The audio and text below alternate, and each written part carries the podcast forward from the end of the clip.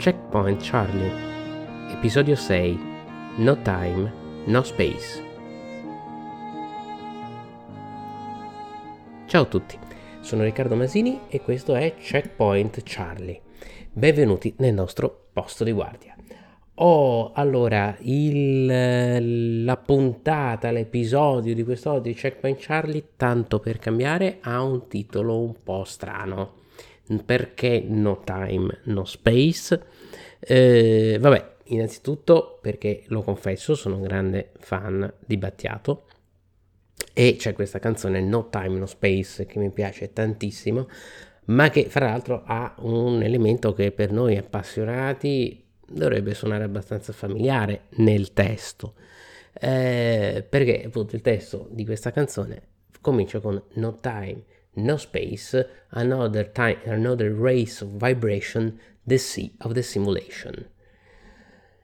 Ed è vero che la simulazione, il mare della simulazione, come ci dice Battiato, ha molto a che fare con il tempo, lo spazio, potrei perfino dirvi come, diciamo così, anche con le vibrazioni, nel senso vibrazioni intese nella relazione tra tempo e spazio, ma è anche vero che il mare della simulazione, pur rappresentando, pur utilizzando il tempo e lo spazio, eh, in realtà li tradisce. In realtà nella rappresentazione la simulazione, essendo gioco di simulazione, o meglio, quando è gioco di simulazione, rappresenta il tempo e lo spazio, in maniera che adesso vedremo, in maniera anche molto precise, molto eh, delineate, molto chiare, ma anche allo stesso tempo li tradisce, perché, perché è una rappresentazione. Esempio banale, eh, se io ho davanti a me una mappa del terreno della battaglia di Waterloo, sarà veramente molto precisa, molto dettagliata, quello che volete, magari avrà la sua bella griglia esagonata sopra, ma ovviamente sarà infinitamente più piccola del terreno di Waterloo e non sarà mai il terreno di Waterloo. E il gioco nell'andare avanti non è soltanto dal punto di vista materiale, e qui saremo a Borges, l'illusione della mappa dell'impero che è grande quanto l'impero stesso, eccetera, eccetera, ma è anche un'illusione qualitativa perché andrà a per forza di cosa? semplificare certe cose. Quando un esagono mi dice che è un esagono di foresta, di bosco, nessun bosco sulla Terra è uguale ad un altro.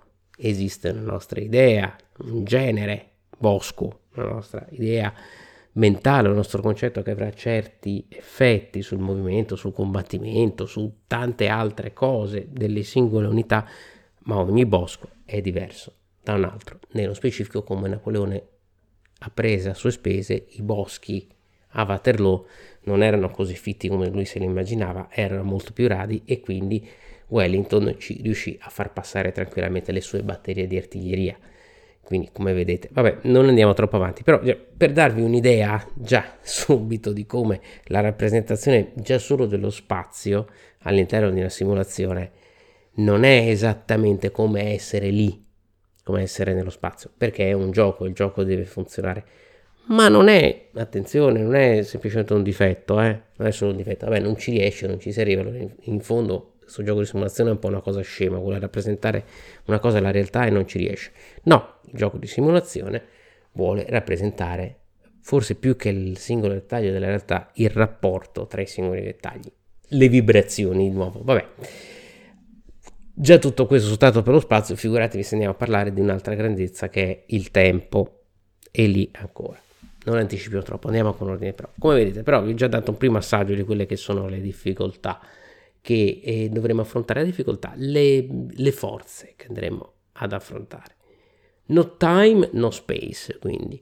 Eh, il mare della simulazione eh, utilizza strumenti che sono diversi rispetto a quelli della realtà perché è una simulazione.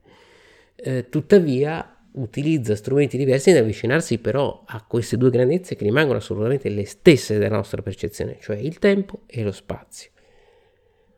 Un filosofo tedesco, Immanuel Kant, lo so, io lo tiro sempre fuori, sono fondamentalmente un kantiano, riteneva il tempo e lo spazio elementi fondamentali, grandezze fondamentali della realtà, o meglio del nostro modo di percepire la realtà.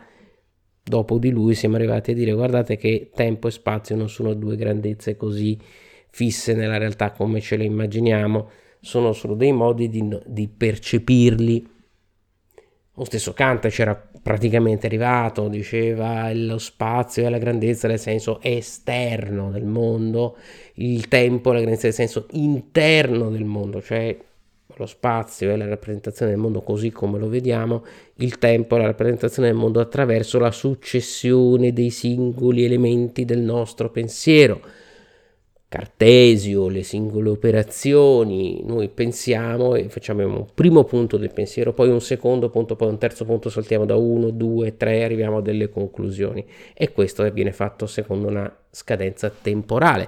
Perché? Perché anche noi, come esseri umani, come esseri pensanti, Oizinga e anch'io aggiungo molto più modestamente aggiungeremo come esseri giocanti, quindi mentre giochiamo siamo comunque parte della materialità del mondo e quindi usiamo le stesse grandezze del mondo che sono tempo e spazio. Ok? Allora, questa cosa dello spazio-tempo, senza entrare troppo in complessità, però vedete come diventa anche più facile se noi la affrontiamo partendo dal gioco di simulazione, perché se io vi faccio adesso una lezione di filosofia su Kant, lo spazio e il tempo, le grandezze trascendentali, oddio che cos'è. Però se vi, mi metto a spiegarvi un gioco, la sequenza del turno, oppure le caratteristiche della mappa, i punti di movimento, eccetera, delle singole unità, vedete che unità si muove di 4 esagoni piuttosto che di 3 o di 2 spazi piuttosto che di 1, vedete che già diventa una strada più agevole. E questa è una delle gran, grandissime virtù del gioco che semplifica tanto l'approccio alle grandezze fondamentali della realtà. Tornando a noi però, spazio e tempo sono forme essenziali della simulazione. Perché? Perché siccome spazio e tempo sono forme essenziali, almeno se non della realtà, almeno come le consideriamo della nostra percezione della realtà, siccome la simulazione è rappresentazione della realtà tramite i nostri strumenti di percezione, spazio e tempo diventano forme essenziali della simulazione. Voi tenete sempre in mente che simulazione non proprio uguale realtà, ma cerca di essere uguale realtà, o quantomeno utilizza le stesse dinamiche, ci prova almeno, stesse dinamiche o dinamiche meglio analoghe a quelle della realtà. E quindi spazio e tempo esistono nella simulazione. Non è che, esist- non, è che non esistono. Però si muovono in una maniera un pochino diversa rispetto a come si muovono nella realtà o meglio a come noi crediamo che si muovono nella realtà. Tutta questa roba già la trovate eh, nei capitoli del mio Le guerre di carta 2.0 che è soprattutto pensata in relazione al wargame. Ma perché il wargame? Non solo perché il wargame, vabbè, ok, è, è, la forma di gioco che io conosco di più, perché è la mia passione e va bene, ma il wargame, o meglio, la, il gioco di simulazione, eh, ma forse questo sì, questo più nello specifico il wargame, è la rappresentazione più diretta e immediata della realtà, di una realtà almeno che si svolge davanti ai nostri occhi. Eh, una battaglia un elemento drammatico, coinvolgente, ma è un momento anche immediato, con degli esiti, uno vince, uno perde, anche parziali, magari uno sembra che vince e poi dopo finisce che perdi, però cioè, in quel momento sta succedendo qualcosa e ce l'avete davanti agli occhi. Io vengo, ho appena visto il film Midway, che alla fine posso dire non mi è sembrato manco tanto male, anzi poteva essere meglio, ma poteva anche essere tanto peggio. Eh, e lì l'evento ce l'hai davanti, cioè se la bomba dell'aereo, quando l'aereo sgancia la bomba, colpisce la portaerei o non la colpisce, lo vedi subito. Nel film ci sono tanti aerei che sganciano bombe su queste portaerei, non la beccano, uno arriva, la sgancia e la portaerei salta per aria. Quella è una rappresentazione immediata della realtà.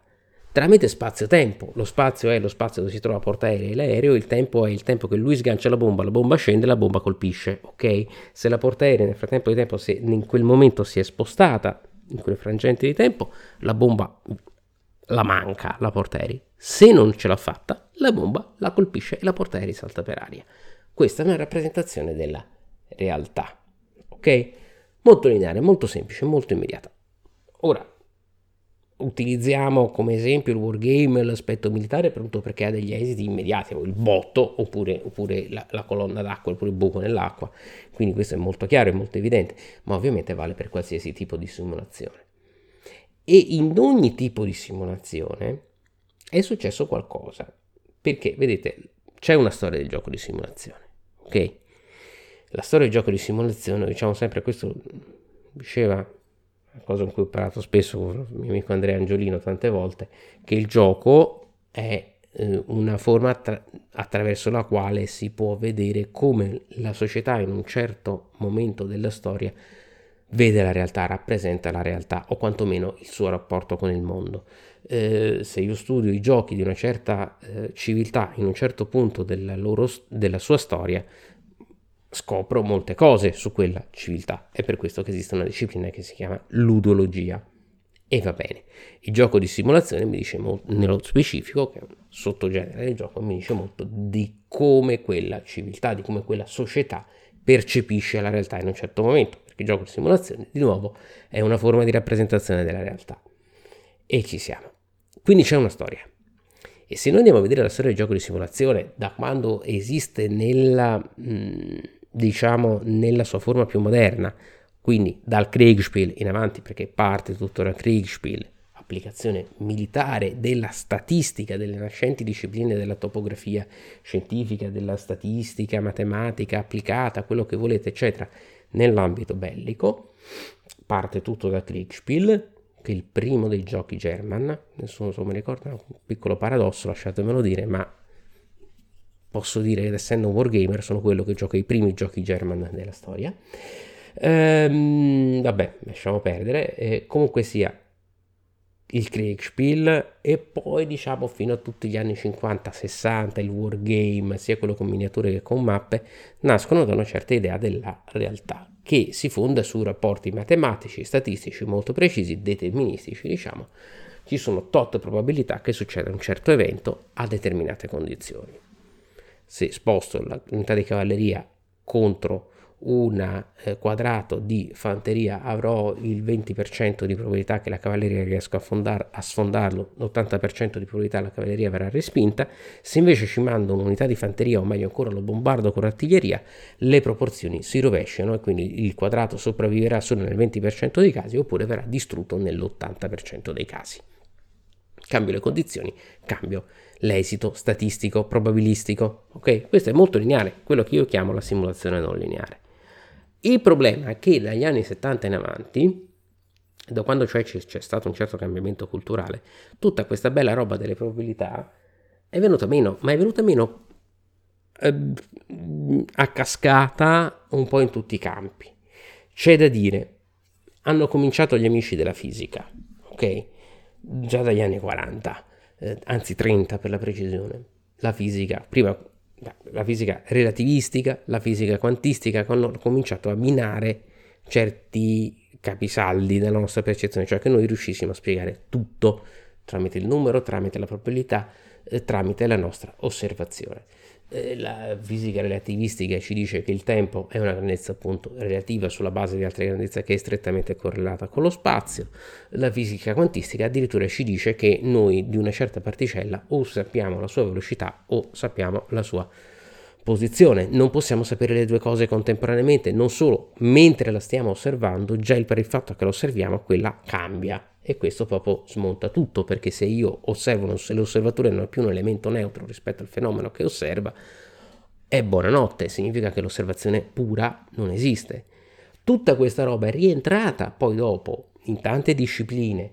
Sono nate le scienze comportamentali, ne parleremo, ne parliamo già un po', insomma, visioni nuove dell'economia, Già ci si era buttato dentro Keynes con l'economia qualitativa anziché quantitativa, che l'economia non era solo un esercizio di matematica, ma c'erano altre forze sociali, culturali, psicologiche, di, sociologiche di massa, eccetera, in azione.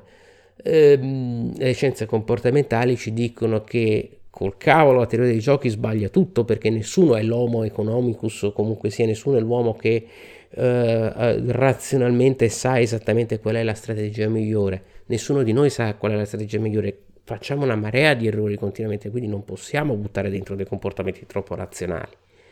Andando a chiudere tutto questo, la stesso gioco di simulazione si accorge di queste cose e comincia a pensare, boh, vabbè, ma io che dico tanto che sono in grado di rappresentare tutte le probabilità di questo e di quest'altro su una mappa con le mie pedine, gli esagoni e tutto. Eh, ragazzi, però eh, io ho una sequenza del turno, prima si muove uno, poi si muove l'altro, ma in realtà il tempo mi va così. Mica prima si è mosso eh, Napoleone dice ok il mio turno è finito, Wellington vai avanti, ora tocca a te. Ma quando mai? C'è una rappresentazione dello spazio, ma una mappa, quindi sono delle semplificazioni, lo so io, io da per me, all'interno di un esagono non è che tutto quell'esagono è tutto bosco, è prevalentemente bosco, ci sono dei boschi fatti ad esagono. Waterloo non è che c'è la, la, collina esagonale in mezzo, quindi tu o sei sulla collina o sei sotto la collina. È un po' più complesso di così. Quindi anche nel gioco di simulazione sono entrate queste nuove percezioni di realtà. E che cosa è successo? La sequenza del turno si è fatta mobile, le mappe anche hanno cominciato a essere utilizzate in una maniera diversa e soprattutto l'atteggiamento delle pedine, la relazione tra la posizione della pedina su una certa mappa e il suo eh, e tutto quello che gli sta intorno e tutto il suo rapporto con gli altri elementi esterni, il terreno e le altre pedine in, in primo luogo. Vediamo adesso un pochino, adesso dopo tutta questa bella aperta di teoria, nello specifico come funziona. Cominciamo dalla prima di queste due grandezze, quella più immediata, quella che più vediamo, lo spazio. Mm. Eh, io lo vedo lo spazio, cioè, lo vedo che da qui a lì più o meno ci sono 100 metri piuttosto che 50, lì c'è una collina, qui c'è un fiume, qui c'è un palazzo, eccetera. Ora, il gioco di, di simulazione, l'abbiamo detto, quando mano a mano, questo già negli anni 60, ma soprattutto a partire dagli anni 70, comincia a porsi dei, delle domande, ma qual è il vero rapporto tra la singola unità e il posto in cui quell'unità è sulla mappa? E allora la rappresentazione non è più semplicemente della singola posizione. Cioè non è solo che il reggimento della Guardia Imperiale sta nell'esagono 12-23 piuttosto che nell'esagono 12-24. Um, quello sono gli scacchi questo è il momento forse più forte in cui c'è il distacco tra il wargame, il gioco di simulazione e gli scacchi. Eh, nel gioco di simulazione il fatto che un'unità sia in un certo punto, intanto non è detto che sia esattamente in quel punto, in quel momento lì, ma soprattutto comincia a rappresentare il suo atteggiamento tattico, la sua eh, c'è un vecchio gioco che a me piace moltissimo di carte, pochissimi lo conoscono, a me piace veramente tanto, che è Angard, che è un gioco che rappresenta i duelli, no? Tra gli spadaccini, i tre moschettieri, eccetera. E ha un elemento che è quello della poise. Man mano che voi venite colpite perdete poise, perdete atteggiamento, perdete il controllo, la consapevolezza tattica, un po' anche lo stile, ma comunque sia proprio il vostro fatto di essere lì in quel momento. Ecco, mano a mano il gioco di simulazione è sempre più cominciato a rappresentare più che la posizione specifica dell'unità sulla mappa il suo atteggiamento. Quindi come Angard la sua poise. Guarda che un giochino sembra un giochino di carte scemo ma è molto più simulativo di quanto si immagini perché dovete gestire anche quando attaccate perdete poise perché vi state esponendo quindi molti amici che sono e anch'io ho fatto scherma per tanto tempo mm, vi posso assicurare non è che attaccate attaccate attaccate. Più attaccate più perdete poise più perdete controllo più perdete atteggiamento tattico. Ma per esempio adesso andando proprio nel wargame vero e proprio c'è il 7X System, hanno fatto Blenheim, adesso ci sono, è in uscita il modulo su Borodino, eccetera. Un gioco interessante perché c'è un'unità che occupa un esagono centrale, tutti i sei esagoni attorno a lei, l'unità si sposta, mm? perché si crea appunto un macro esagono e sette esagoni, uno centrale e sei intorno, si sposta e sulla base di dove si sposta avrà un diverso atteggiamento tattico, una diversa posizione più schi- pronta a coprire gli, att- gli attacchi da un lato piuttosto che un altro in una formazione piuttosto che in un'altra. Mm, e ce ne sono veramente tanti altri di, uh, di, esempi. Poi naturalmente quando la mappa lascia perdere l'esagono e va sull'area, va sulla definizione sulla linea, meglio mi sento, eh, perché appunto comincia ad avvicinarsi al wargame tridimensionale. Questo però per quello che riguarda la mappa fisica, vedete che lo spazio comincia a diventare un pochino liquido in queste mappe, però la mappa può essere per esempio anche concettuale. Ehm, cioè, nel senso la mappa non rappresenta più la, posizioni fisiche vere e proprie, ma rappresenta eh, dei, per esempio, Europe in Turmoil o 1989 rappresentano dei centri di potere. Voi mettete, la, cioè, c'è una bella mappa, la Francia, l'Inghilterra, la Germania e tutto quanto, però ci sono quelli che sono rappresentati in Europe in Turmoil, non sono i, eh, i, punti Parigi piuttosto che Berlino, sì, ci sono anche quelli, però non è che c'è Parigi, Bordeaux, Marsiglia, eccetera.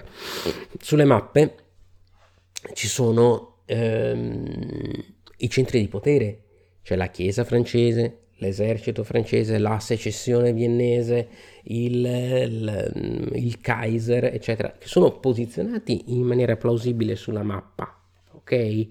Però le loro linee di adiacenza, le loro intersezioni con gli altri centri di potere sono concettuali e quindi la mappa mano a mano diventa liquida.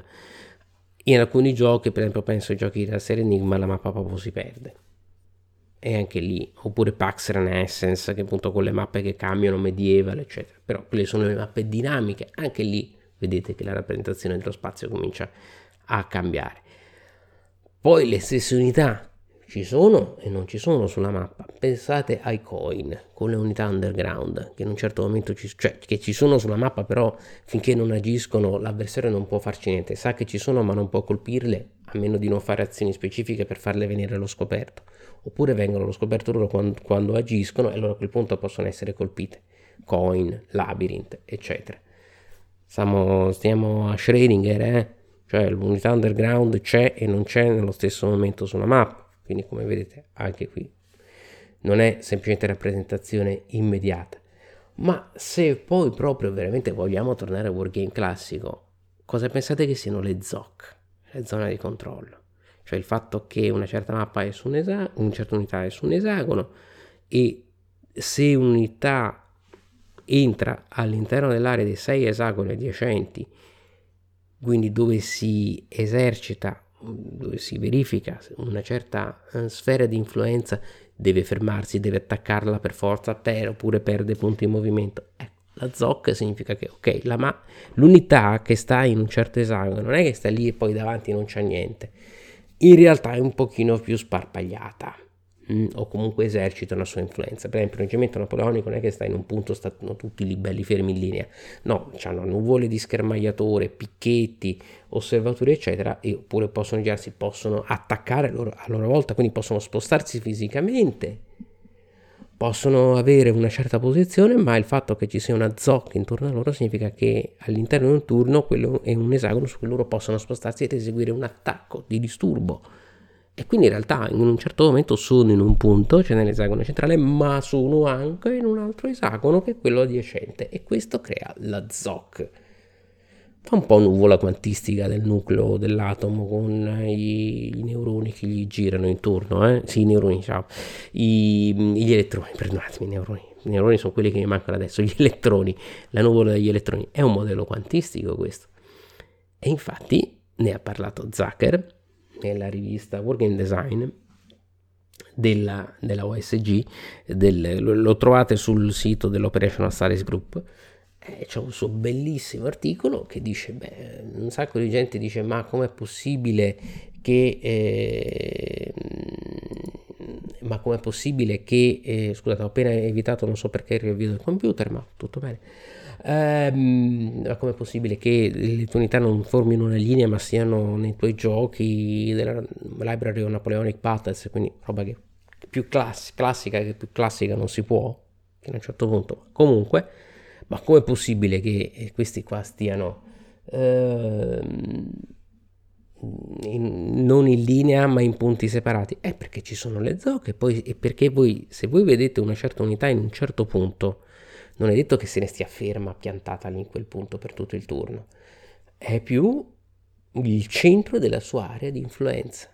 Voi non le vedete del tutto le unità quando le piazzate sulla mappa. Che pensate che quel reggimento stia soltanto in quell'esagono lì e nell'esagono accanto a 50 metri di distanza? Non c'è, non c'è 1-0. E questo è nell'ambito dello spazio. E poi dopo si perde il tempo.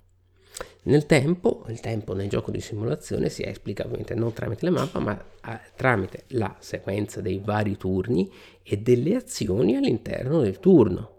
Quindi non è soltanto il tempo nel gioco di simulazione, non, un, non è, c'è un solo eh, accumularsi di turni su quali effettivamente voi non avete il controllo. La partita dura 10 turni, vabbè, dura 10 turni, quindi c'è la corsa a fare l'ultimo punto a, alla fine del decimo turno. E anche se perdo mezzo esercito, chi se ne frega, tanto tra un minuto è tutto finito.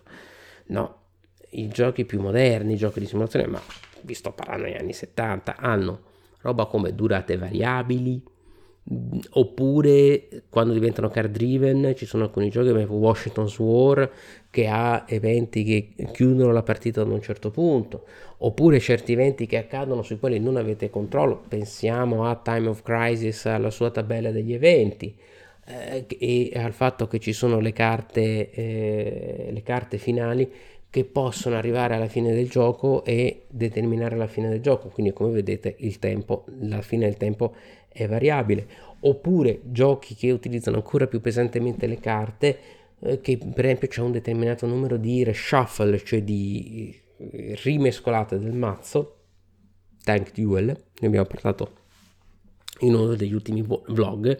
Eh, che ha tre giri del mazzo, all'interno di ogni giro del mazzo c'è una carta end, prima reshuffle e poi l'ultima endgame, eh, che non sapete quando compare, ma anche Stalingrad Inferno de Volga, che ha lo stesso meccanismo con eh, il fatto della rimescola, che quando è finita una rimescola eh, è finito il gioco. Uh, Great War Commander e Combat Commander, anche loro che hanno dei meccanismi variabili, eh, veramente tante, tanti uh, tanti giochi che hanno questa gestione del tempo. E in effetti però attenzione perché spesso quando si tratta di giochi di carte siete anche voi che potete un pochino agire su questo scorrere del tempo perché se cominciate a bruciare carte pescate più carte e quindi rendete più facile l'avvicinamento della fine ma anche i coin, perfino i coin in cui c'è ad ogni turno si pesca una carta, i turni pro, le, le, carte propaganda, Winter Quarters, quello che vi pare, e, i, i, i, round propaganda che arrivano a un certo punto e vi bloccano il, il, il gioco. E questo sulla fine del gioco. Poi ovviamente un'altra cosa, il tempo nel gioco di simulazione eh, si esplica anche tramite quello che ci potete fare, cioè quindi la sequenza delle vostre azioni. Molto più spesso vedo nei giochi una scelta di design in cui si dice al giocatore non come era il gioco tradizionale, c'hai la mappa, c'hai le pedine, fai quello che ti pare e il giocatore non sa assolutamente che cosa fare, perché come lo imposto un attacco, che significa attacco? Non è che c'è un, un'opzione pigio attacco e via, e me lo devo impostare, me lo devo creare tutto un attacco, un bombardamento, una difesa, una ritirata, molto più spesso sto notando nel design moderno che ci sono, ok, tu hai quattro azioni, in un turno puoi fare un'azione su queste quattro, su questo ventaglio che ti do e sono come dei menu già precompilati. Probabilmente le azioni libere sono solo delle azioni vincolate i cui vincoli non sono espressi, cioè mh, mm, mentre io posso attac- in un gioco moderno, chiamiamolo così, una, un'opzione posso attaccare, difendermi o ritirarmi e nell'opzione attaccare, cioè ok, tiro i due dadi, vedo su- che cosa succede. In un gioco tradizionale nessuno mi dice niente, però penso, ok, devo attaccare, quindi sono io che mi faccio il menu, io penso, allora imposterò l'attacco in questa maniera.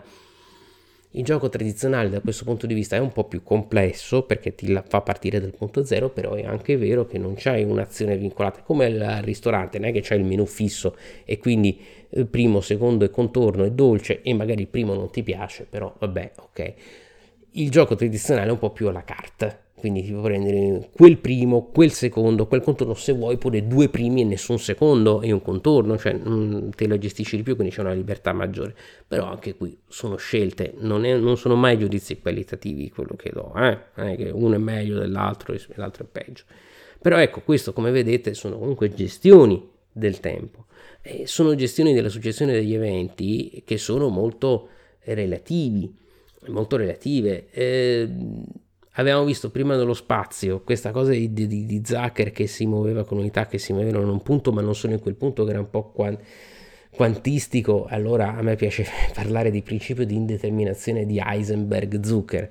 Qualcosa del genere c'è anche per quello che riguarda lo spazio, qualcosa del genere c'è anche per quello che riguarda il tempo quindi, perché nel tempo noi, nella parte del tempo che sono la successione di causa ed effetto, eh, eh, eh, entriamo nelle, nelle catene causali degli eventi. Quindi andiamo a parlare di questo di nuovo, la relazione tra i singoli elementi.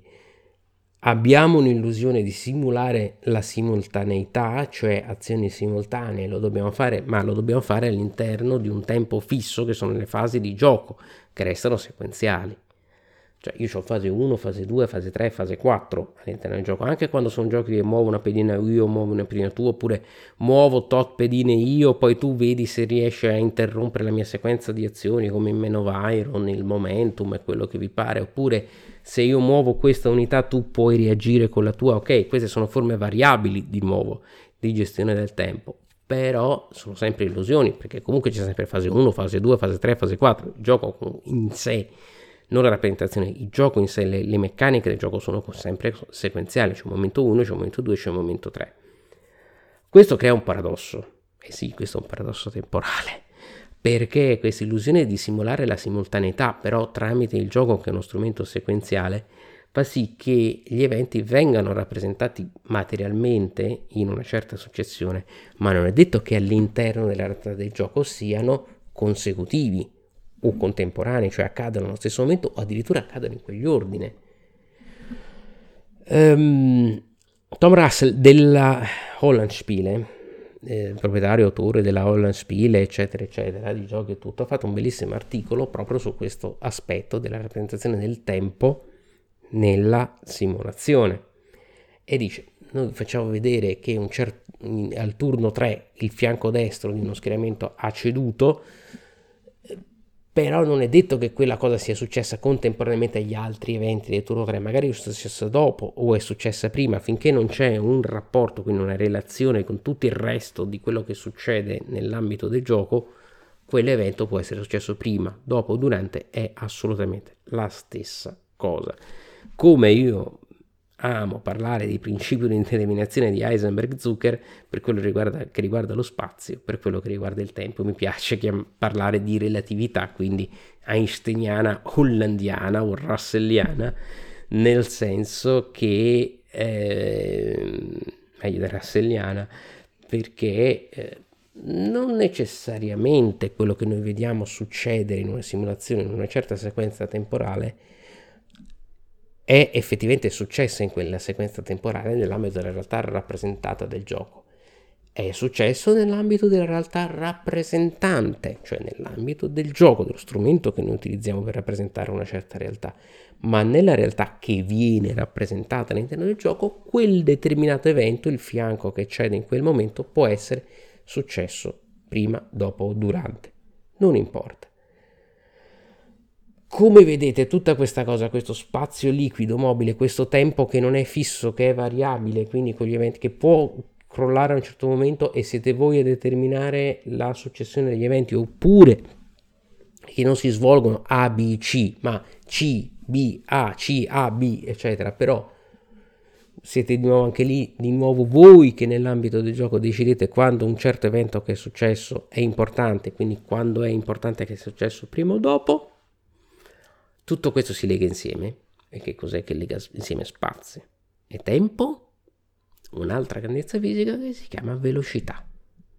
La velocità in fisica si definisce come spazio fratto tempo, cioè, cioè quanto spazio viene occupato, eh, viene percorso, scusatemi, nell'ambito di un certo periodo di tempo. Faccio un accenno rapidissimo, però è importante avere questo concetto perché fisicamente una griglia o un mazzo di carte manovra, pensiamo a quelle di Wings of Glory, Sales of Glory, che in realtà sono una griglia mobile, legano nello spostamento di una pedina lo spazio e il tempo su di una mappa avere un esagono di collina che vi fa perdere due punti di movimento piuttosto che uno solo dell'esagono di pianura o l'attraversamento di un fiume determina la velocità. Quindi lo spazio, l'elemento spaziale, la configurazione del treno in un certo punto si lega con la sequenza del turno, cioè quanti punti di movimento voi avete a disposizione del turno, quanti ne potete spendere, determinando la velocità. Quindi ciò che accade in un turno sulla mappa determina l'intensità dell'azione, quindi la velocità dell'azione, quello che nell'ambito militare si chiama op tempo, cioè il ritmo operativo. Ma questo non è valido ovviamente soltanto per la simulazione militare, bellica, per i wargame in senso stretto.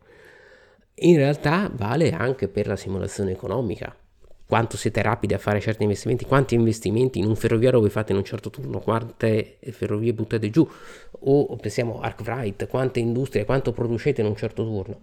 Ehm, in gioco politico possono essere i coin, lì ancora peggio, lì c'è se faccio una certa serie di azioni più intense, più importanti, allora anche l'avversario che è subito dopo di me avrà la possibilità di reagire in maniera altrettanto intensa, altrettanto forte ed entriamo nell'ambito del principio di azione e reazione. Vedete come spazio, tempo, tutta questa roba si lega insieme nella velocità e determina azione e reazione. Leggi della termodinamica, leggi della dinamica dei corpi, leggi della fisica, dalla singola meccanica, quindi da quello che succede al singolo pezzettino del gioco, entriamo nella dinamica, cioè la sua relazione con quello che succede negli altri singoli pezzettini del gioco.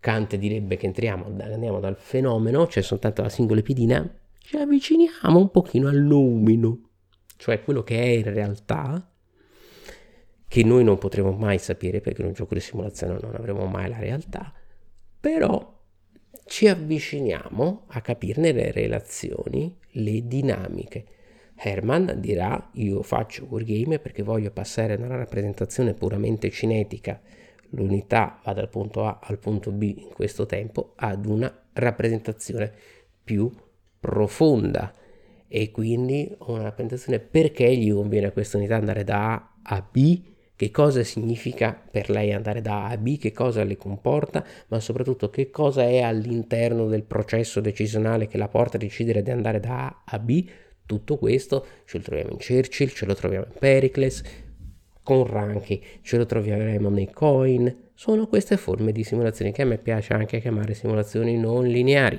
perché spaccano il vincolo eccessivamente formale con spazio e tempo, no time, no space, another race of vibration, un altro tipo di vibrazione, e ci portano veramente nel mare della simulazione per entrare più profondamente, più in profondità nelle dinamiche degli eventi, in quello che effettivamente determina l'evento e quello che è l'evento. Dal fenomeno, cioè soltanto la manifestazione fisica, l'unità va da A a B al noumino, perché l'unità è andata da A a B, che cosa significa per l'unità andare da A a B e che cosa comporta per tutte le altre unità andare da A a B. Questo vale per la simulazione militare, vale per la simulazione economica, vale per la simulazione politica, vale per i giochi ibridi, vale per qualsiasi tipo di gioco di simulazione, vale pure per il gioco di ruolo, che è il, una delle forme più elevate di gioco di simulazione. E secondo me anche di wargame, anche di questo ne parleremo. Eh, poi qui potremo andare avanti, potremo parlare del paradosso di Hume, delle confutazioni delle cause interne, non è detto che una certa causa abbia necessariamente quel determinato effetto. Hume non a caso, il filosofo Hume non a caso utilizzava come metafora un gioco, il biliardo, il movimento delle palline all'interno di un biliardo, delle biglie all'interno di un, su di un tavolo da biliardo. Vabbè, non esageriamo, però diciamo qualcosa di conclusivo. solo l'immaginazione o la simulazione, che è una forma di immaginazione, rapportata però strettamente alla realtà, e quindi una forma molto elevata di, di immaginazione, perché non va per i cavoli suoi, ma si rapporta con la realtà, può trovare un legame possibile, plausibile, statisticamente accettabile tra i singoli fenomeni. Quindi tra, dalle meccaniche passare alla descrizione delle dinamiche, non dico tradendo tempo e spazio, ma trovandone un altro tipo di vibrazione, cioè un altro modo di manifestarsi, sia del tempo che dello spazio. E torniamo a Kant.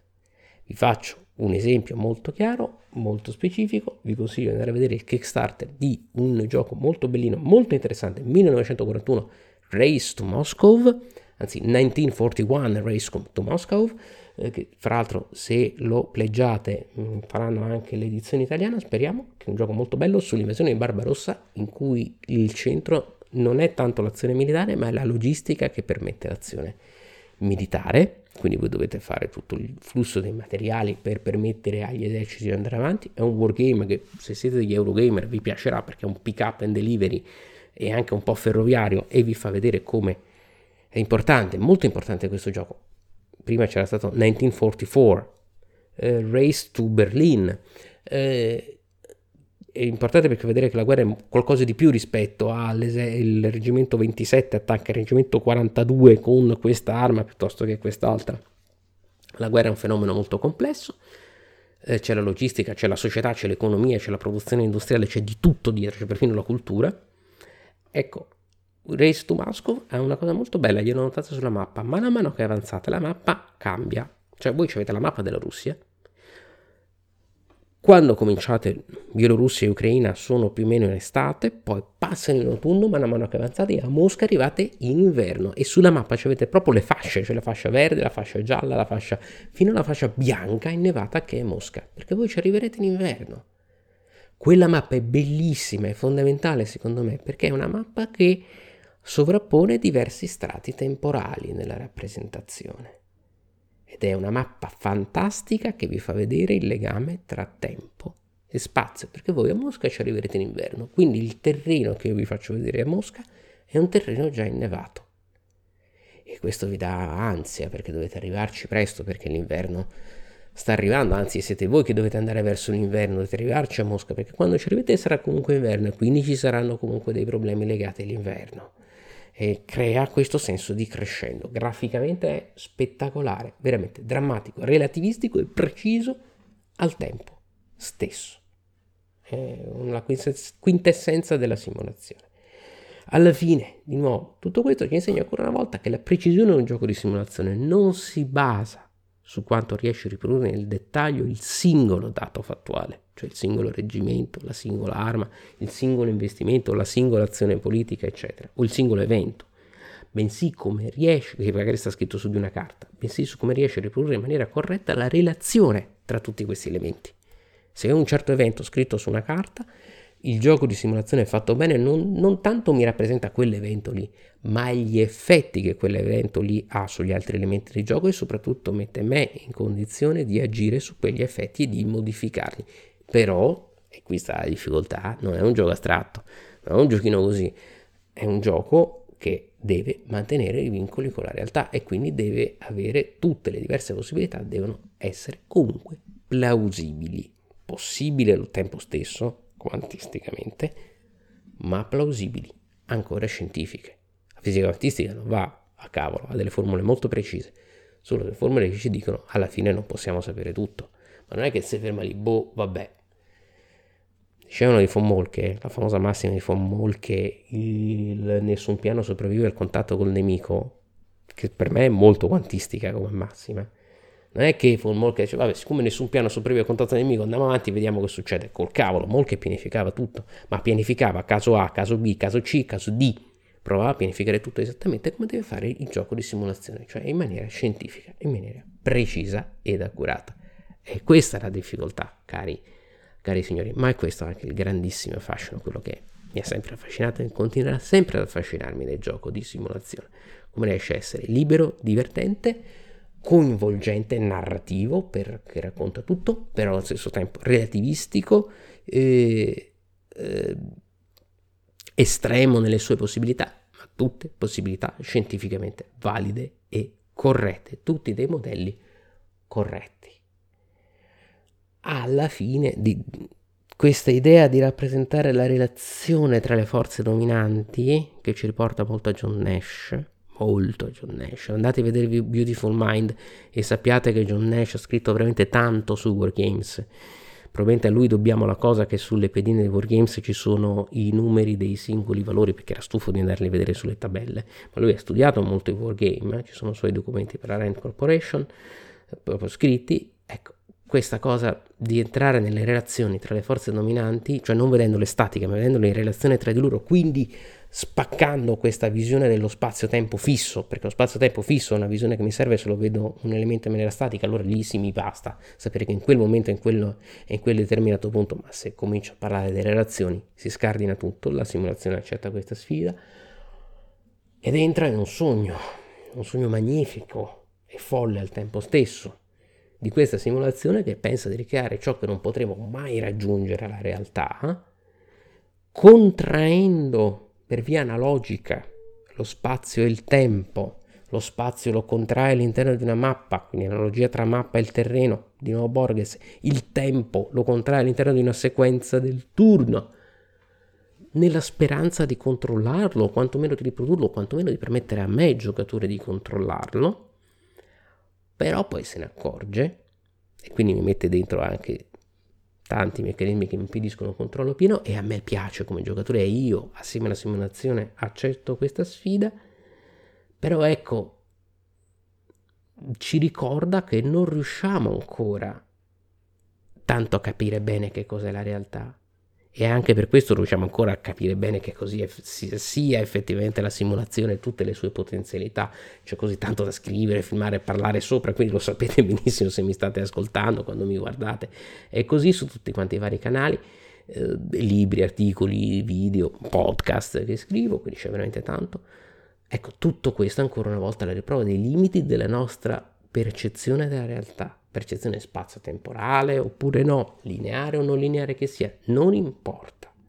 La cosa bellissima è come il gioco si innesta su questo nostro limite, che è un po' il limite che però ci permette di vedere il cinema, perché noi vediamo il cinema perché il nostro occhio non vede bene le transizioni tra una fotografia e l'altra e le mette assieme e crea il flusso di immagini, cinema e video.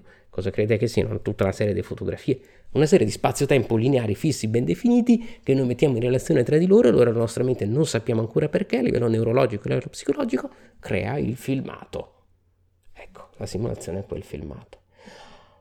Il gioco si innesta su questo e se proprio non ci illumina totalmente, perché non lo può fare, perché anche il gioco è fatto da esseri umani, quindi in realtà stiamo sempre lì, che, che Platone dicesse che dobbiamo giocare perché gli dei giocano, quindi dobbiamo essere simili agli dei, però rimaniamo simili agli dei, non siamo mai dei. Allora il gioco, se proprio non ci illumina su questo, almeno ci dà una spintarella in avanti, perché c'è questa sì, questa scintilla divina, o meglio questa, chi crede scintilla divina, per tutti scintilla trascendentale che ci porta al di là della, della realtà, materiale, ci aiuta nella comprensione degli eventi.